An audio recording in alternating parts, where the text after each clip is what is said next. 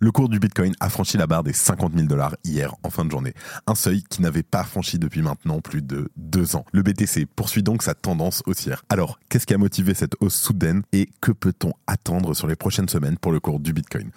Le Crypto Daily. Mon nom est Benjamin Cohen. Et vous êtes bien sur le Crypto Daily le podcast qui traite de l'actualité crypto, NFT et métaverse. Dans vos oreilles, chaque jour, du lundi au vendredi.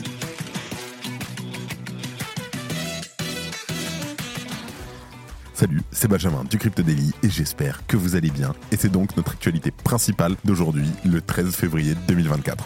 On évoquera ensuite la montée en puissance des stablecoins en Argentine et bien sûr la photo insolite publiée par Joe Biden sur son compte X et Instagram. Mais avant tout ça, et comme d'habitude, le coin du marché. Here comes the money. Here we go. Le marché des cryptos s'emballe en ce début de semaine. Bitcoin gagne 4% sur les dernières 24 heures et dépasse donc les 50 000 dollars. Honnêtement, on respire, ça fait plaisir. L'Ethereum augmente lui de 6,66% et s'envole à un prix de 2600 dollars. Solana continue sa progression et gagne 8,3%. Le BNB et le XRP sont relativement plus calmes et augmentent respectivement de 2,8% et de 2,12%. L'ADA gagne 3,5% tandis que l'AVAX prend lui près de 6%. Et enfin, le Dodge augmente de 3%. Allez, sur ces bonnes nouvelles du vert partout, c'est magnifique, on adore. On parle de la première news, bien sûr, c'est Bitcoin qui atteint les 50 000 dollars. Alors, cela n'était pas arrivé depuis le mois de décembre 2021.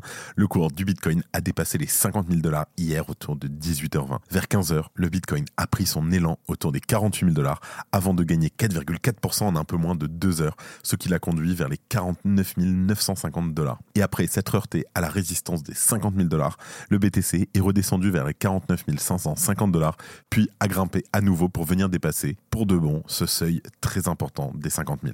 À noter aussi que sur la soirée d'hier, c'est près de 94 millions de dollars de positions short qui ont été liquidées contre seulement 12 millions de dollars de positions longues. Et de son côté, l'intérêt ouvert, ou plutôt l'open interest en anglais sur les contrats Bitcoin futurs, a augmenté de manière aussi importante que le cours du Bitcoin. On note d'ailleurs que plus de 50% des positions sont actuellement placées en longue. Mais bien entendu, plusieurs personnes alertent aussi sur le risque d'une hypothétique correction du cours. Alors, bien que cette hausse soudaine ne soit aucunement due à une nouvelle particulière, ou du moins on n'est pas encore en courant, la tendance haussière du Bitcoin de ces derniers temps coïncide avec la baisse des ventes du BTC de Grayscale. En effet, depuis la conversion de son ancien trust en ETF, Grayscale a subi plusieurs milliards de dollars de sorties suite à des prises de profit de ses investisseurs. Mais, bien heureusement, pour nous, ces ventes ont drastiquement chuté. Grayscale ne transfère plus que quelques dizaines de millions de dollars vers Coinbase quotidiennement, contre 600 à 700 millions de dollars lors de ses plus grosses journées. Et bien entendu, la baisse de ses ventes, conjuguée à l'intérêt croissant pour les ETF Bitcoin Spot qui détiennent désormais 3,5% de la supply de BTC en circulation, vient préparer un terrain favorable à une hausse du roi des crypto-monnaies. Il faudra toutefois rester vigilant concernant les mineurs de Bitcoin qui recommencent à prendre des profits depuis le 9 février. Alors, bien entendu, le prochain événement à potentiellement influencer de manière notable le cours du Bitcoin sera donc le halving. Il se produira d'ailleurs désormais dans moins de 10 000 blocs minés, soit dans un peu plus de 68 jours. Bonjour, je m'appelle Claudia Loma. Et moi, Benjamin Boutin, et ensemble, nous présentons le podcast Techno Impact, le podcast qui s'interroge sur les répercussions des technologies dans notre quotidien.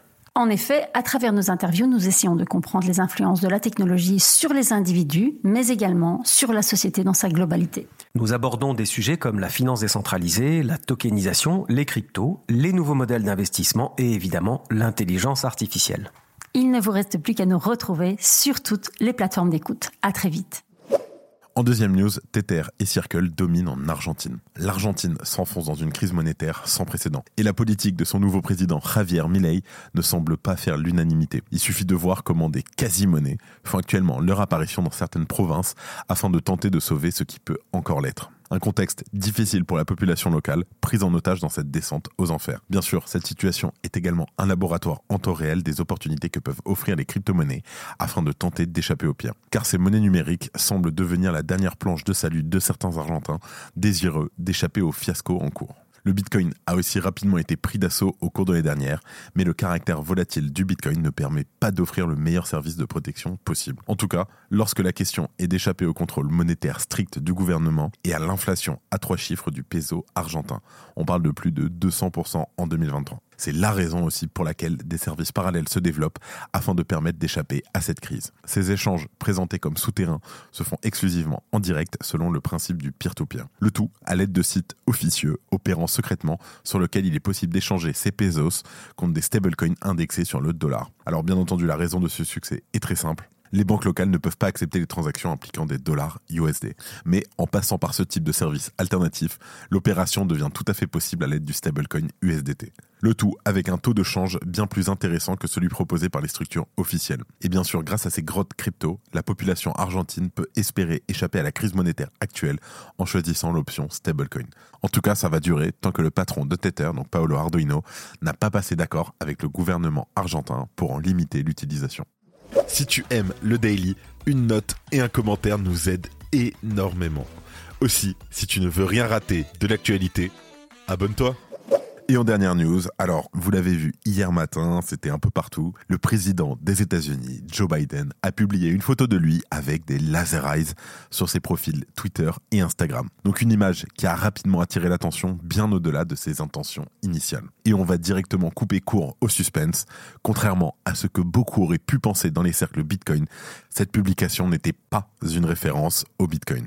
Alors le poste, comportant la légende juste comme nous l'avions prévu, faisait en réalité référence à la victoire des Kansas City Chiefs contre l'équipe de San Francisco lors du Super Bowl 2024. Et l'utilisation de l'image au laser eyes par Biden visait à jouer avec le, même assez connu sur internet, le Dark Brandon. Et alors il s'agit d'une référence à une théorie selon laquelle la victoire de l'équipe de Travis Kels, c'est le petit ami de la pop star Taylor Swift, était orchestrée afin d'influencer un futur soutien présidentiel. À noter que l'équipe du président avait déjà aussi utilisé ce même, donc le même Dark Brandon par le passé, pour faire passer Joe Biden pour quelqu'un de cool et au fait de l'actualité. Et dans ce poste, le compte officiel de Biden plaisante sur le fait qu'il a réellement comploté la victoire de l'équipe. La publication a évidemment attiré l'œil de la communauté crypto, qui se demandait si le président américain était devenu un Bitcoin maximaliste ou s'il avait juste décidé d'opter pour une campagne présidentielle pro-BTC. Spoiler, c'est faux.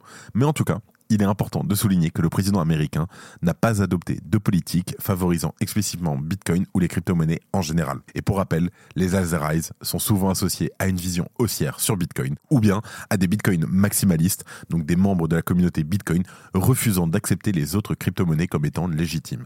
Et ça, ce n'est pas mon cas à moi. Et malheureusement, pour notre écosystème, Joe Biden est déjà largement reconnu comme étant anti-crypto suite à ses nombreuses déclarations publiques à l'encontre des actifs numériques.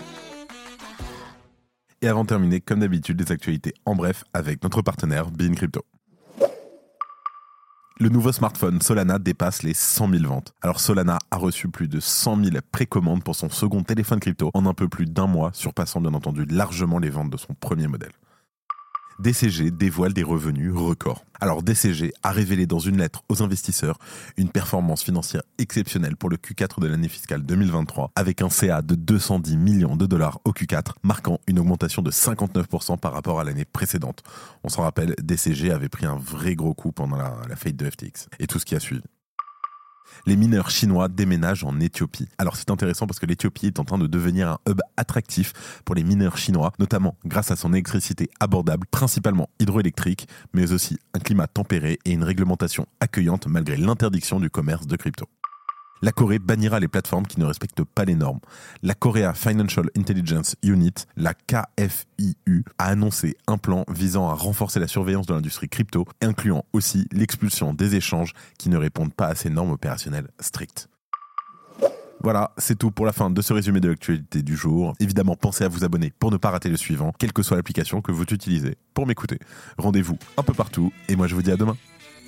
C'était Benjamin pour le Crypto. Merci et à très vite.